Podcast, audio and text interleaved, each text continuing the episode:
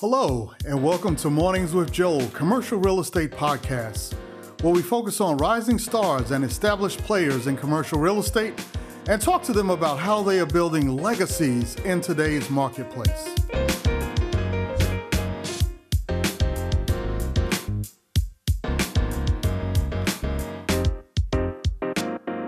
I'd like to welcome all. This is the uh, Mornings with Joel C R E podcast.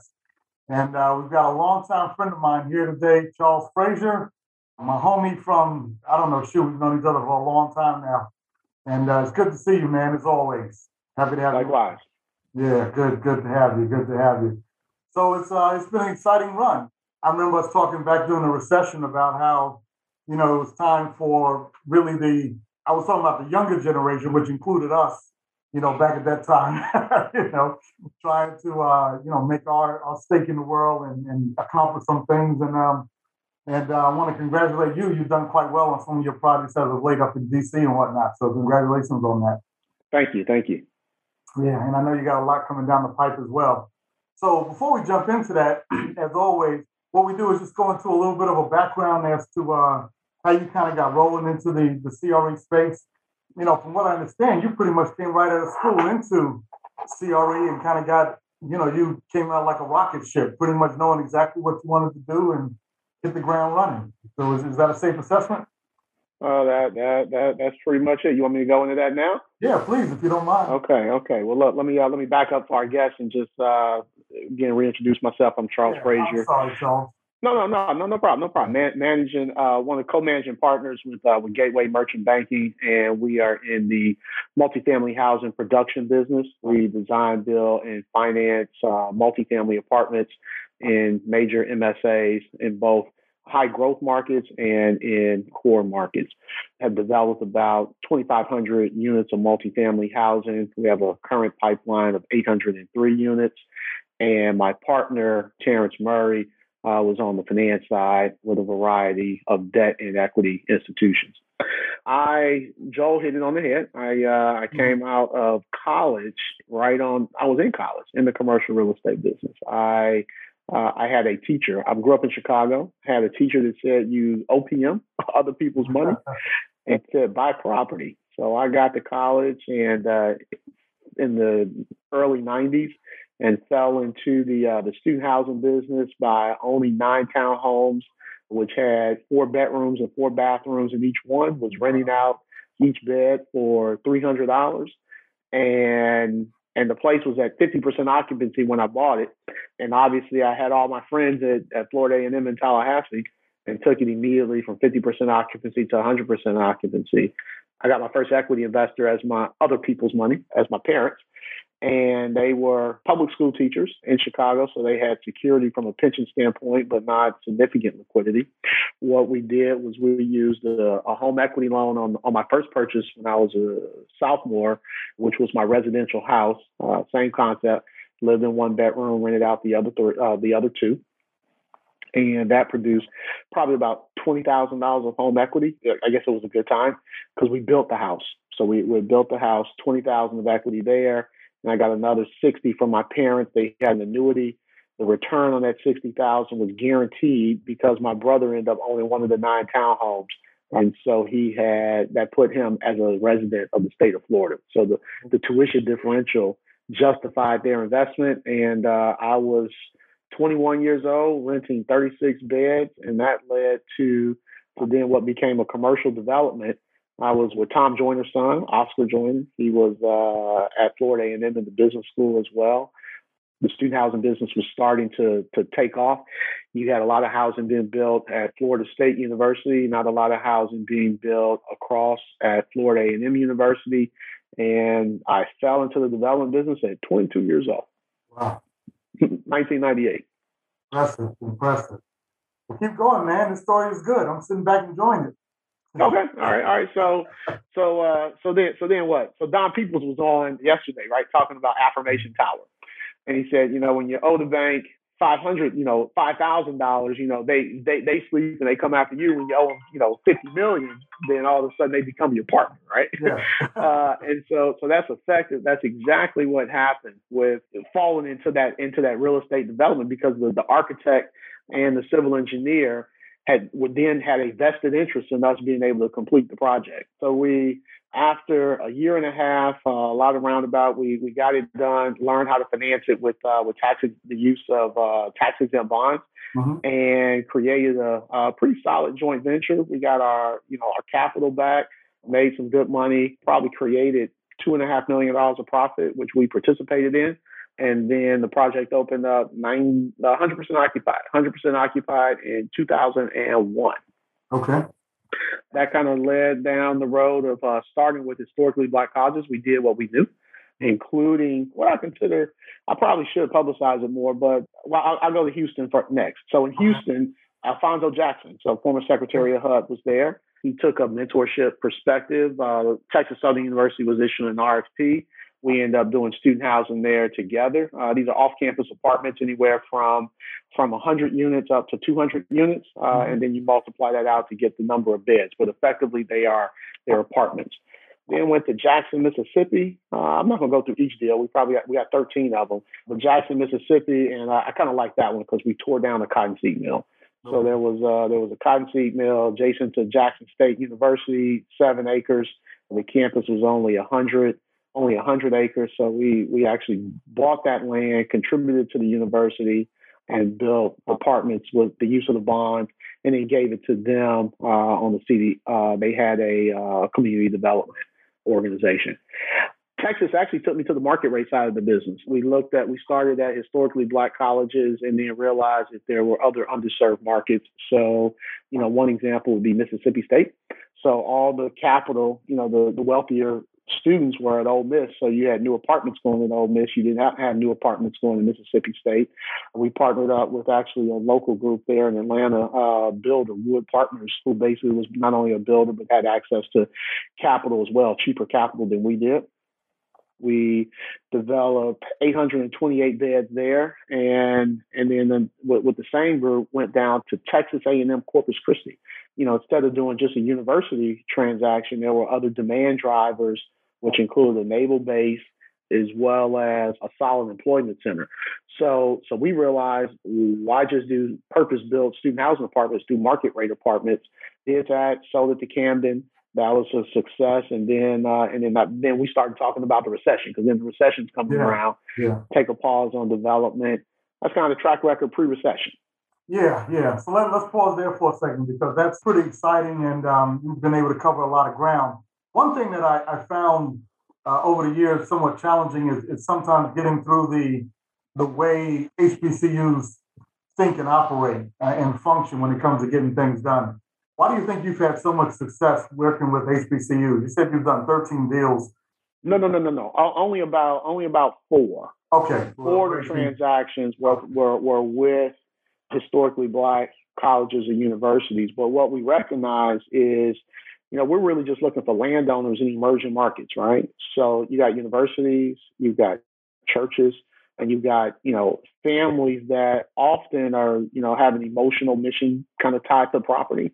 And so we we, we leverage that in redeveloping that property. Uh, I think that, you know, you just got to work through things, and we just we just stay going forward, stay going forward, arrange your capital, execute well. And I, I guess that's how we got them done. Mm-hmm.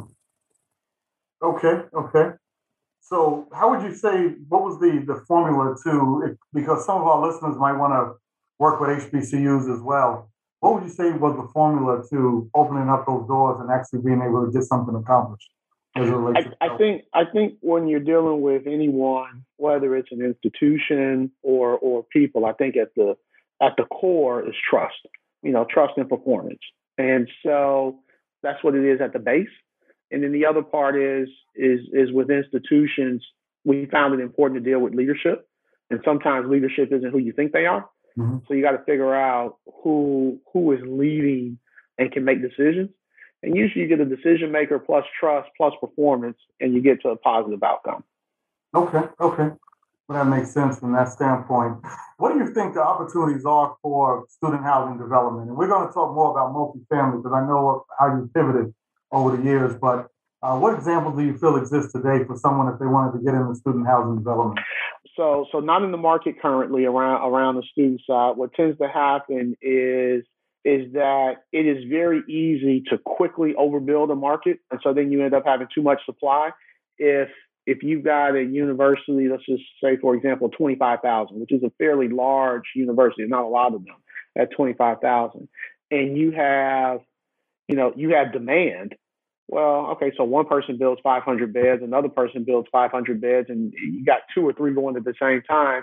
And all of a sudden you go from a supply-demand balance need to oversupply. And that, that makes it very hard uh, to execute. Also, the business started to institutionalize, like all real estate, as, as more capital poured into the business, then the participants were the ones that were better capitalized with larger capital, mm-hmm. effectively building the own for, you know, for the longer term, which mm-hmm. then changed the way you had to finance your deals. But but I think I think the better way to characterize is is back to basic fundamentals of supply, demand, and location. Okay, all right. So that that pretty much um, answers something I was going to ask you about, because interestingly enough, My, one of my bankers uh, came to me the other day and said, hey, we got this deal on, on our books, and uh, it really needs to be sold. And, you know, we kind of went through some details. And it's a student housing deal. Uh, and without getting into all the details, you know, the question in my mind was, well, do we make a run at trying to buy this thing, or do we let it go? You know, and, and I'm not, a, you know, really have a big background in student housing. I know that's been your space for a long time. Any initial thoughts on, you know, or would it just be the same fundamental conversation about supply and demand and everything else? Uh, no, it's, it's, it's just math. It's, it's always comes down to, uh, it always comes down to math. Mm-hmm. And and if the market, if they're underperforming on rents, if they're underperforming on, you know, expenses, you know, if they're not driving their traffic appropriately. Uh, but the one thing you never can solve for is location.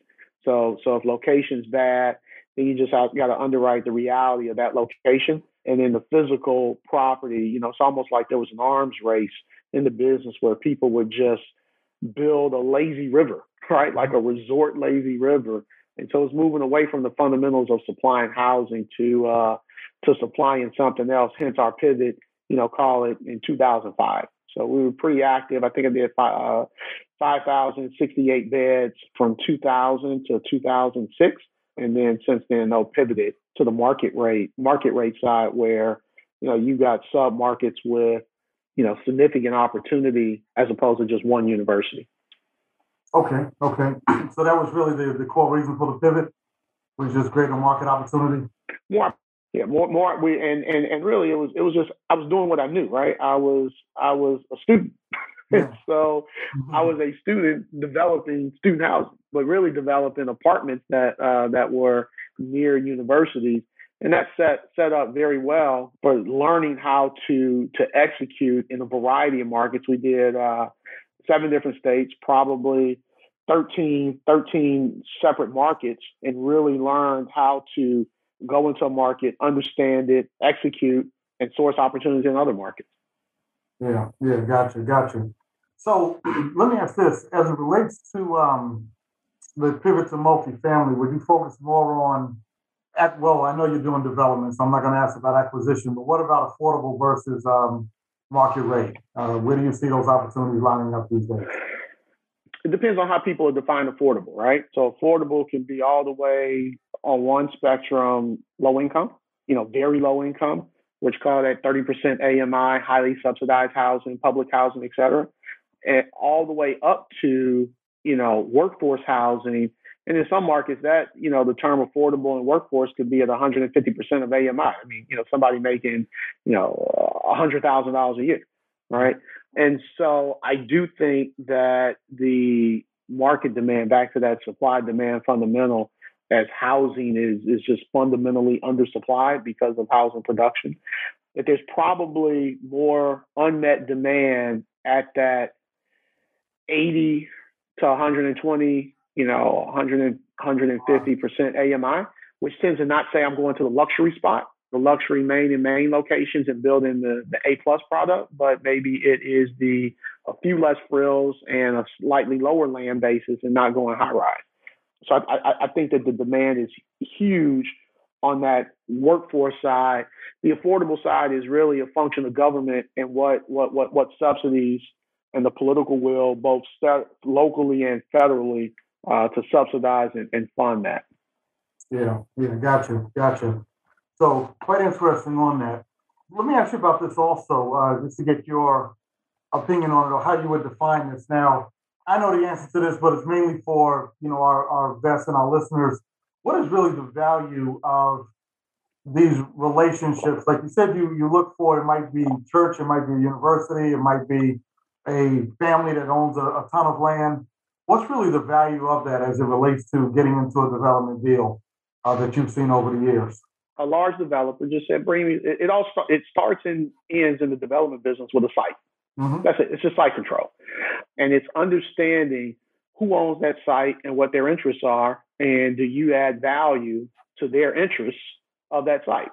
Mm-hmm. In most cases, it's money. The only question is: is it one hundred percent money, or is it money plus something else? And in the development business, and in neighborhoods and communities, very often it is it's money plus something else. You could have unlimited money and still be unable to develop what you want.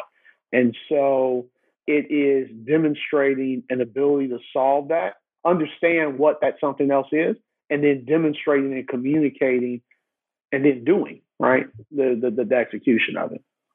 Yeah. What about J Vs with current owners? Uh, we we do that, right? We we we do that where where where owners, you know, I I think it's inefficient for people to sell property, pay taxes, and then go find another, you know, investment to put that property into. I mean, put that capital into, because on the flip side of that, we go and raise capital from investors, and then those investors are making usually solid mid-teen returns, uh, you know, approaching two X multiple on capital, you know, doubling their money probably for, you know, four-year, five-year investment cycle. And so, so that makes for, you know, a compelling case to a landowner that has equity where I, w- we think it's more efficient. So we've done that a couple of times as well. This project I'm sitting in right now uh, virtually uh, was called Trellis House in Washington, D C. We did exactly that. The landowner had property next door to Howard University. We gave them half the capital in cash. We took the other half as contributed equity. That gave us control of the dirt. We then were able to take underutilized residential lots that the university had and help them monetize that, combined it on a ground lease, and then worked with the community to build what would have been, you know, call it eighty apartments. And then, you know, what we call a strategic approach to development took that, that eighty entitlement up to three hundred nineteen units. And, and that was done in a combination of of addressing the needs of the new community, right? So they want dog washes and LEED platinum buildings, and that's what we did. Made it, made that part really nice, but also we recognized the changing community, and we went in with we exceeded the inclusionary zoning, so we put we built more affordable housing, because to get your zoning densities, you you have to include anywhere from, you have to do a minimum of eight percent, uh, eight percent at eighty percent A M I. So see, that word affordable is tricky, right? Because because yeah. Then some people came back and said, wait a minute, yeah, it's affordable, but you know they call this inclusionary zoning affordable, but what's the rent? Well, the rent's sixteen hundred dollars instead of two thousand. uh, and, and so you know some people were like, well, that, that that doesn't qualify for what we wanted.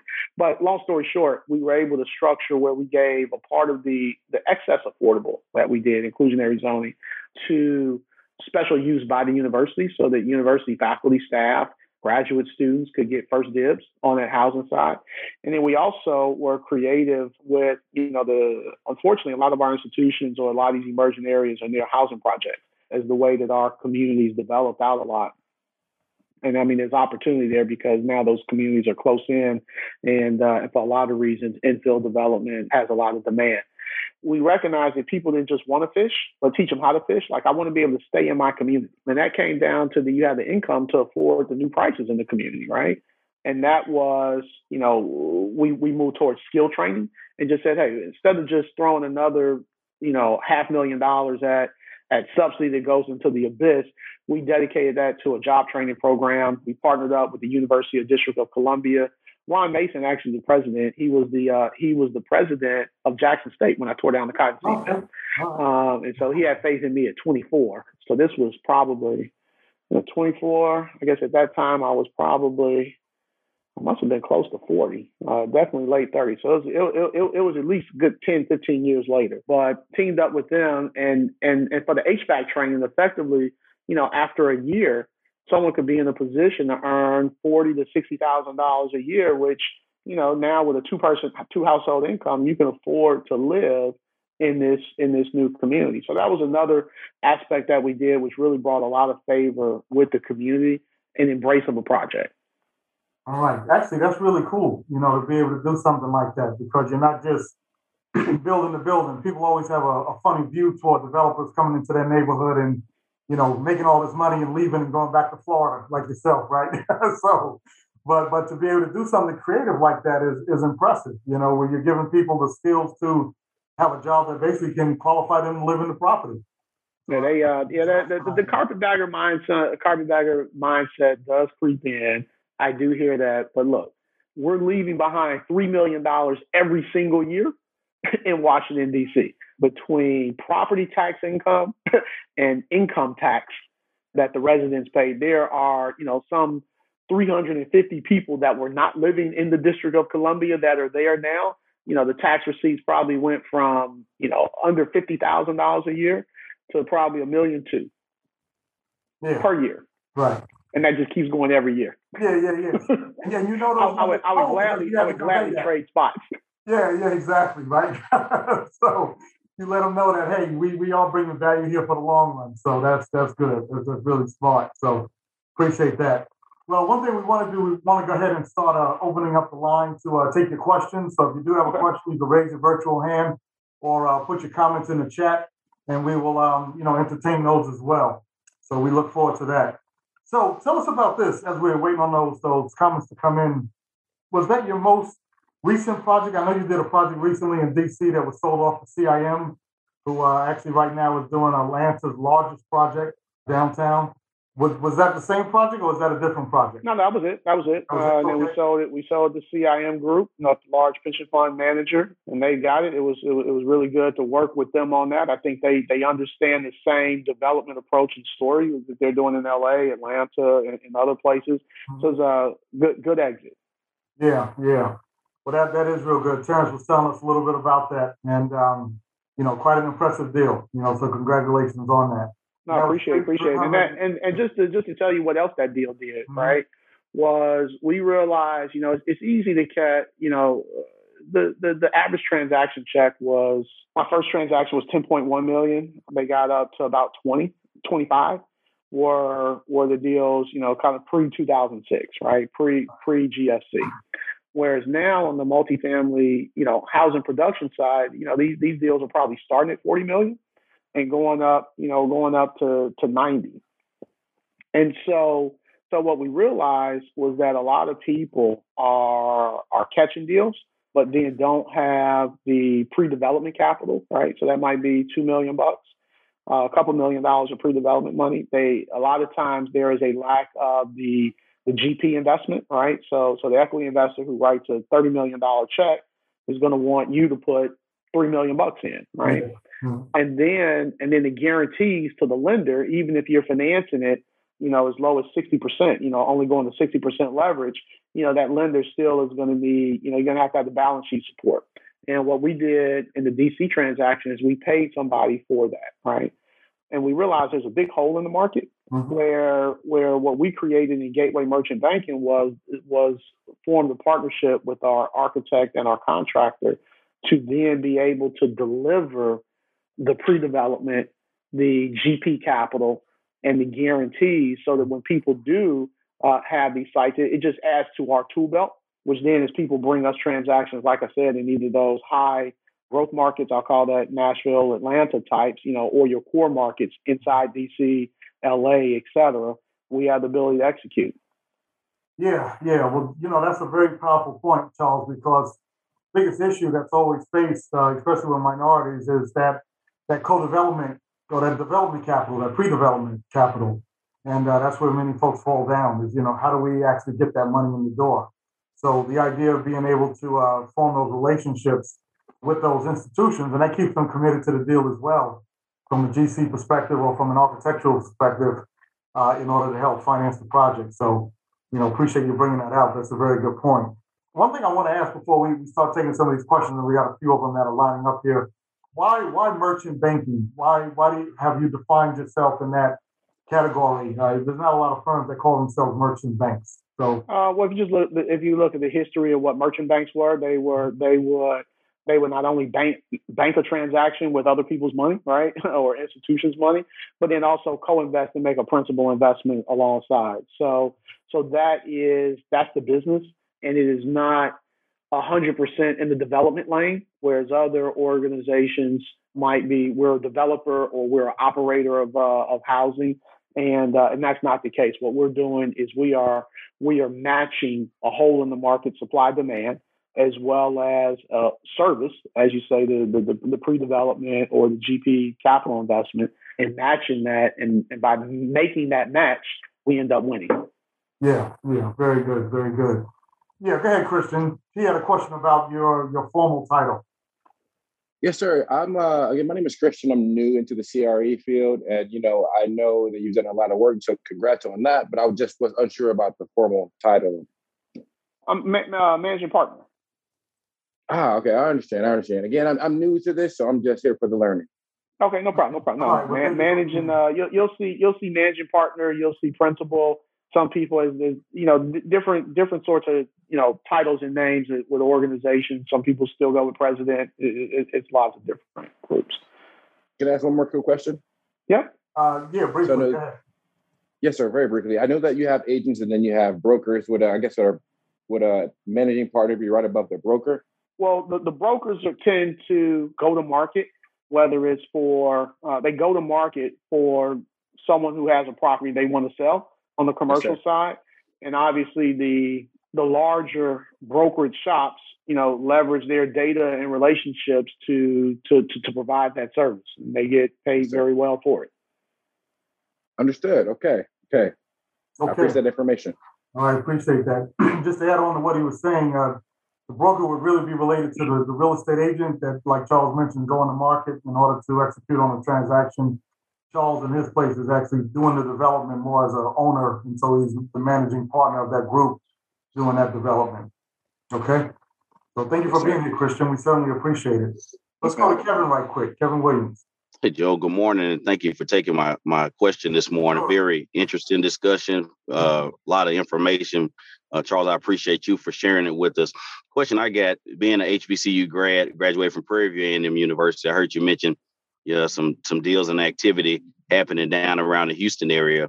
Uh, from what I can see, what I've seen, the disinvestment in around H B C Us, most important development phenomenons right next to white flight that we've seen in the in the sixties and seventies in terms of what it does and the opportunities that it's created. Would like to hear you speak a little bit more about two things. One, as capital flows into institutional capital flows into the student housing around H B C Us, your experience with select product. So for instance, in Prairie View, uh, they've got student housing just for students that are making three point oh and above, which tends to attract, you know, your engineers, your STEM grads and, and what happens there.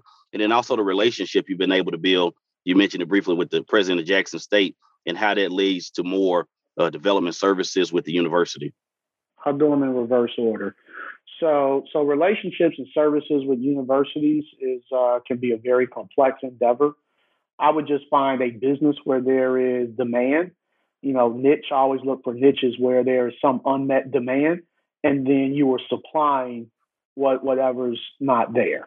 Not so much the the relationship side. The relationship side just provides an entree, right, and an opening door to supplying the unmet demand.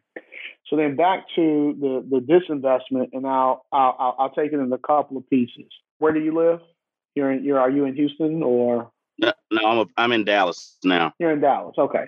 So so you know, I was I was trying to find a way to give you a great a, a good example, but around our institutions and communities, the reality is is if you're going to build new housing product, it costs you the same two hundred thousand dollars to build an apartment unit, absent the land, right? Whether you build that in an emerging market or a uh, or a core market. And the only thing that enables you to do that, you know, for example, you know, this one here, the the, the D C project was north of three hundred thousand per unit. And so a lot of times our communities don't have the income to do that. You just don't have a, you don't have a deep enough demand for it. So you got to balance it out. Now, Prairie View was very good in balancing that out, A, with the right partner. Uh, they have the largest REIT in the country, American Campus Communities. That's how they kind of started their business on several op- several opportunities. But also, universities are not in the housing business. They're in the education business. And so by, you know, I'm sure that they subsidize the cost of that new housing, but in subsidizing that, plus the federal subsidy of student loans, is they're able to, to, to, to drive their education business, hence three point oh and above, which then gets better talent. So I hope that kind of answers your questions or, or directionally. They're solving something else, not just a real estate issue, because if I'm building a new apartment and you got to pay, you know, fifteen hundred dollars a month for that for twelve months, you know, that's a pretty big check. Yeah, that's, that's what, eighteen thousand dollars. You have to be a pretty big check every year. Yeah. Very good. Thank you. I appreciate that. All right. Appreciate it, Kevin. Thanks for being here this morning. Ira, let's go ahead and get your question. Uh, yes. Thank you so much. Yes. My question is um, for Charles, do you find that a majority of your current projects are mixed use projects, you know, with the housing and retail?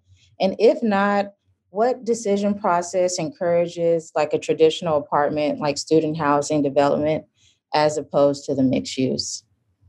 So for mixed use, The the one here in D C was a was a mixed use.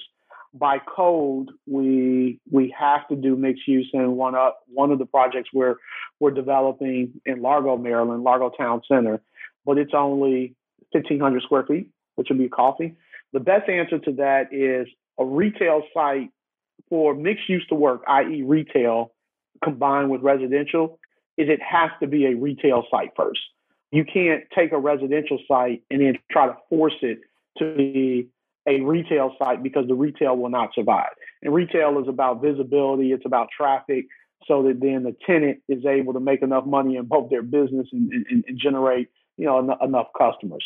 So, so for us, we focus in on the multifamily investment, and we only do the add in the mixed use as a, you know, less than five percent of the total cost.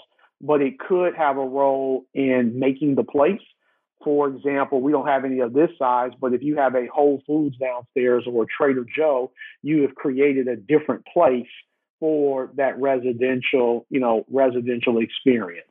When you have, you know, the, you know, boutique coffee shop that makes their own coffee and has a reputation and following, those are things where you can get into the mixed use and make a place better, because that is your front door that people are seeing, as opposed to an, an apartment or your community amenities on that first floor. Thank you so much. Okay. All right. Myra, thank you for being here today and participating. We appreciate that. Uriah. What's up, Uriah? Good to have you back as always. Hey, good morning, everyone. Mister Frazier, thank you. Thank you for the insights. Um, I wanted to ask you, you mentioned earlier about the efficiencies with establishing a J V with landowners. Um, as it pertains to discovering what their needs are. And in many cases, it's beyond just money in some cases. So I'm, I'm curious to know if you can provide some pointers on how to best position a J V to a landowner, and what are some of the terms that should be considered as part of that deal to persuade them to participate as a J V partner. Sure. I can go down a whole lot of roads, but I'll give you, I'll give you the easiest answer. Listen. Right. That's it. The, the answer is listen to what they want. Yep. And that's it. And then you come back with a structure that that that after listening carefully what they want, and they may not know what they want. Right. What what they say may not be actually what they want, you know, one hundred percent. And so I think if you listen carefully, then you can come back and solve their and present them with a solution that makes money and market rate sense for you, right? You you know, on, on on on the capitalist side, and it also makes sense for them as you have listened to addressing their issue. And usually it comes down to money, time, and then maybe some other stuff. But usually it's money and time, money, time, and risk. Got it. Okay. Any, any follow up to that, Uriah, or is that good?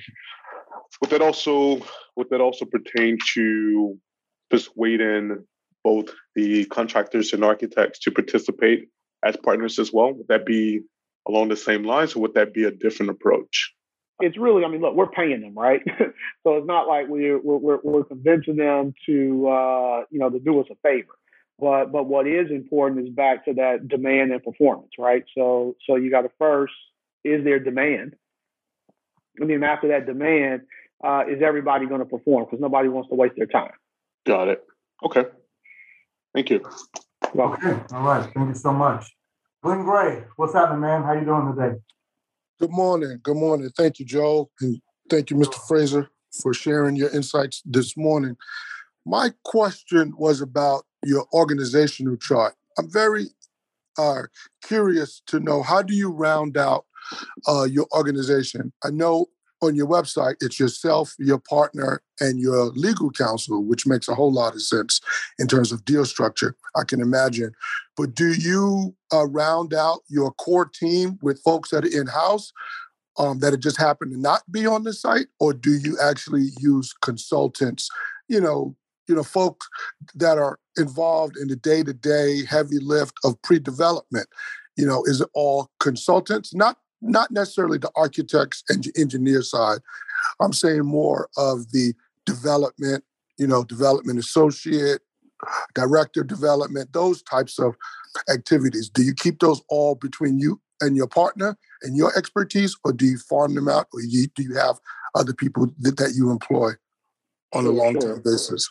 And uh, and Glenn, good. To, did, did we meet? We met, didn't we? In Miami, were you at one of the Real Estate Executive Council activities? Yes, we met at uh, the N A O P conference, and I, uh, Ken, and then Reese had a evening uh, session.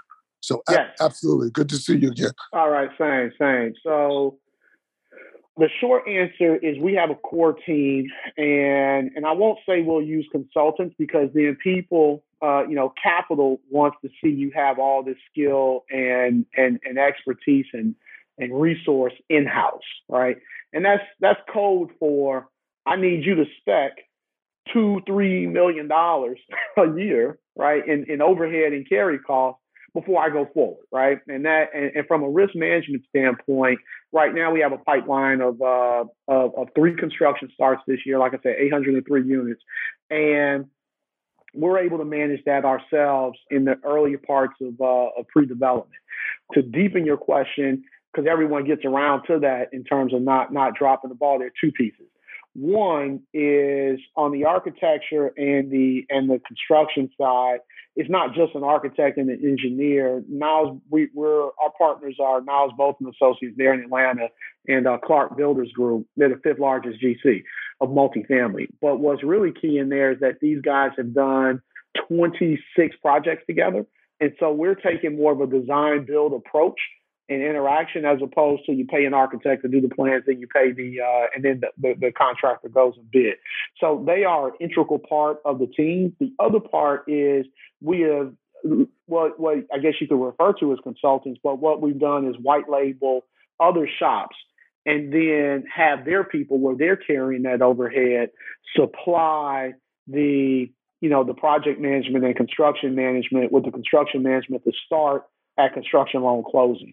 Uh, so we have synthetically put those pieces together, as well as on the uh, as well as on the reporting, development, accounting side as well, because obviously that's, you know, people are trying to make sure you can you, you can check all the boxes and execute. So we have we put that package together, and then that package is now available for other folks that have eighty million dollars, you know, projects to do, and then we can just wrap those pieces around it, without uh, where we can expand it and contract based on the opportunity that's in front of us, as opposed to having to carry like I did in the early two thousands, where it carried a bunch of people, and you know you don't get the deal flow, and you carrying people, it, it gets tough real fast.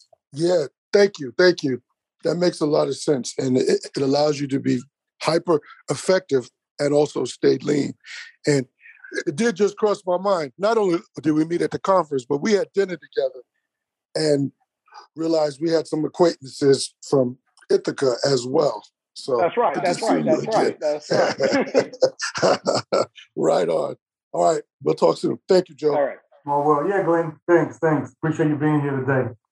Oh man. So that was good, Charles. A lot of a lot of good points. A lot of good points there. And um, you know, it's always interesting to see how individuals are are able to go from, you know, kids in college to doing big, productive real estate deals, you know? And right. That's, uh, that's where it's at. And and the challenge of having to navigate the uh, lack of liquidity, you know, even as you mentioned, you have to tap your parents early on to kind of get going. But um, at least you you did it right and were able to build on that momentum in order to get into some other projects. So uh, so that's a good thing. Yeah, and, I, and I'll add to that, right? So, so hey, look, back back to Glenn. So we're alphas, and uh, Vertner Woodson Tandy was uh, one of the, one of the first Black architects. He actually uh, developed out, designed Madam C J Walker's house, right? Okay. I, I do pay attention to this stuff because I think that the built space is a large part of our community, and I think entrepreneurship, that is. C J Walker's a, a, a core to that. So one of our current probably wealthiest entrepreneurs, you know, Robert Smith, he was clear on that capital side, right? So he went into he went into technology because it was the most scalable business and not capital intensive, but real estate, you know, flag capital intensive. But there are mechanisms for raising capital. And so the key becomes understanding at each stage, how do you appropriately match or go to the right pond for the right capital? There are fifty thousand dollars, there are ten thousand dollars checks, there are one hundred thousand dollars checks, there are two million dollars checks, and then there are thirty million dollars checks. Mm-hmm. And those are, tend to be different people that write those checks and different motivations. And so it just becomes, you know, skilled at, at putting the capital together, or they can call Joel Miller. There you go. That's the easy way. Right. Yeah, appreciate that. But good point. I mean, that's really what it's all about. And, um, you know, you've been able to do it. So I think it's a it's a great example, a great testament that, um, you know, it's not that uh, a lot of other folks are, are smarter. They just have greater resources that sometimes uh, we can't tap. But creativity coming into play, you can figure out ways to get things done. Mm-hmm. Hey, I was gonna tell you that too. Uh, so, so when we were wrapping, doing, you know, wrapping this, you know, this this box or suite of products and services around deals, a white guy says, and I said we were doing it because a lot of times Black folks don't, you know, are undercapitalized, don't have the capital. He said, "Hey, Charles, you know, white people don't have the capital too a lot of times." and, and so, and so, I've been reminded on a number of cases, right? Even someone at the largest development shop in the country, multifamily development shop, he's like, "Look, like I can't go out and raise capital, you know, just just go out and raise five million dollars of uh, of money and, it, and it's hard." But but by listening to the roadmap and, and identifying that, those buckets are out there, and it's just putting the pieces of the puzzle together. Yeah, yeah. And I think you've done a great job doing that, you know, but it is a roadmap, and uh, you got to follow it. So I appreciate you bringing that out.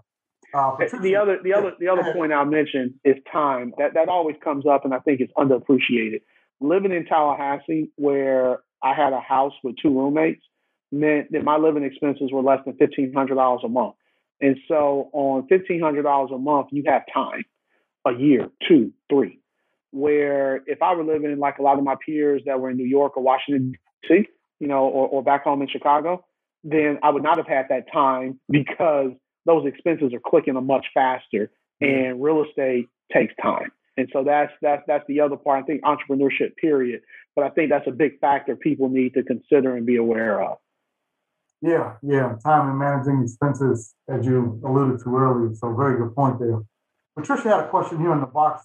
Let's see. My question is, to what extent do you work with C D F Is and leverage affordable housing programs for your development? And to what extent are you involved in affordable housing development, percentage of your projects? And what are the kinds of returns Uh, do you need to see there compared to market rate development for it to make sense for your company and its mission? So sure. A lot of information there. Right. No, uh, actually, I, I could synthesize it pretty, uh, pretty effectively. So all of these, let's just use seventy-five million dollars, and somebody's got to write a twenty-five million dollars check. So you're just solving for the twenty-five million dollars check. And on a market rate basis, people who have those checks who raised, you know, a billion dollars, three billion dollars, and their job is to is to invest those twenty-five million checks at a time, they are looking for high teen returns, eighteen plus minus. And they're looking to double their money over a four-year period. The workforce housing or affordable housing investors are lower to mid-teen, lower to mid-teen. So instead of calling an eighteen, they're looking for a thirteen. So that's the difference. C D F Is work with financial institutions, and then those financial institutions become, you know, sometimes lenders, et cetera. We have, uh, we have not. We tend to approach things on do the market rate first, and then and then add the enhancement or other products. There was one transaction in Kansas City where it was already mandated that in exchange for the land, that twenty percent of the units had to be affordable. Affordable meaning fifty percent A M I. And so that does qualify for the tax credits. Uh, we brought in an expert to do that. And then for one in Houston, Texas, we did capitalize on a tax abatement. But we start with underwriting on the market rate side and then back into the affordable. But I try to stay out of what I'll call the affordable soup of uh, affordable housing finance, where you end up having ten plus different sources for one deal. That is not efficient in a housing production business. Yeah, very good point. And just to mention, A M I, just to define our terms, is area median income. All right, for yeah. those of, of you who may not know. All right, so that sounds good. Patricia, hopefully that answered your, okay, she said, great, thanks. So very good, very good. Well, Charles, as we kind of come to the end of our discussion today, uh, we certainly appreciate all your valuable insights and the time you spent with us. What would you say uh, Gateway Merchant Banking is going to look like in uh, five to ten years? You know, what what are you? What's your vision? The vision there is we're doing three, three, four multifamily uh, market rate per year, and then we're doing three plus minus workforce housing per year, and we are, you know, well-oiled machine in the housing production business. Okay. I, th- I, th- I think that the, the United States and many markets, you know, excluding the cities where the population is exiting, right? I think we're going to be chronically undersupplied housing structurally for a period of time. And so I think that we will be a participant in that and creating great product and, um, you know, making investors money and getting, getting the built space built by us. Okay. All right. Well, sounds good. That's an excellent note to end on. So we appreciate it. And uh, thank you for all your valuable insights today. Uh, next time I'm in South Florida, definitely plan on catching up with you. You know, now right. At your home. So that'll be a fantastic thing. And uh, any concluding comments for our guests today as we uh, wrap up our discussion? Nope. I'll just say, uh, I'll just say supply, demand, and performance. I think that's it. You know, church yesterday was, was about, you know, believing in and, and, and, and not letting self-doubt uh, mess you up. So I think that those are, are critical pieces. You know, self, self-doubt can, can erode, and, and talent that finds, you know, finds demand, supplies it, and performs, it, it works. You know, you don't have to get distracted by anything else. Yeah, yeah. Very good, very good. So appreciate that. All the fine comments coming in the chat, we certainly appreciate that, and uh, certainly appreciate um, you guys being here today and participating in our discussion. So, Charles, again, my friend, it's been a long time, but uh, good to see you as always. You never age, man. I see maybe please, a couple of gray hairs. Please, but... please, please. It, the, the, the, the, the, the hair is thinning, and uh, yes, yes, time time is flying. Look, I, I appreciate this. I wish I wish there were more times to do it, especially in person. Really appreciate the guest questions and uh, yeah. interacting as well. Absolutely, absolutely. So this has been the uh, Mornings with Joel C R E podcast. We're very excited to have you. We thank you again for being here, and we look forward to having you with us next week as well. Thank you so much. All right, thank you all. Oh, we appreciate it. Okay, everyone, have a great afternoon.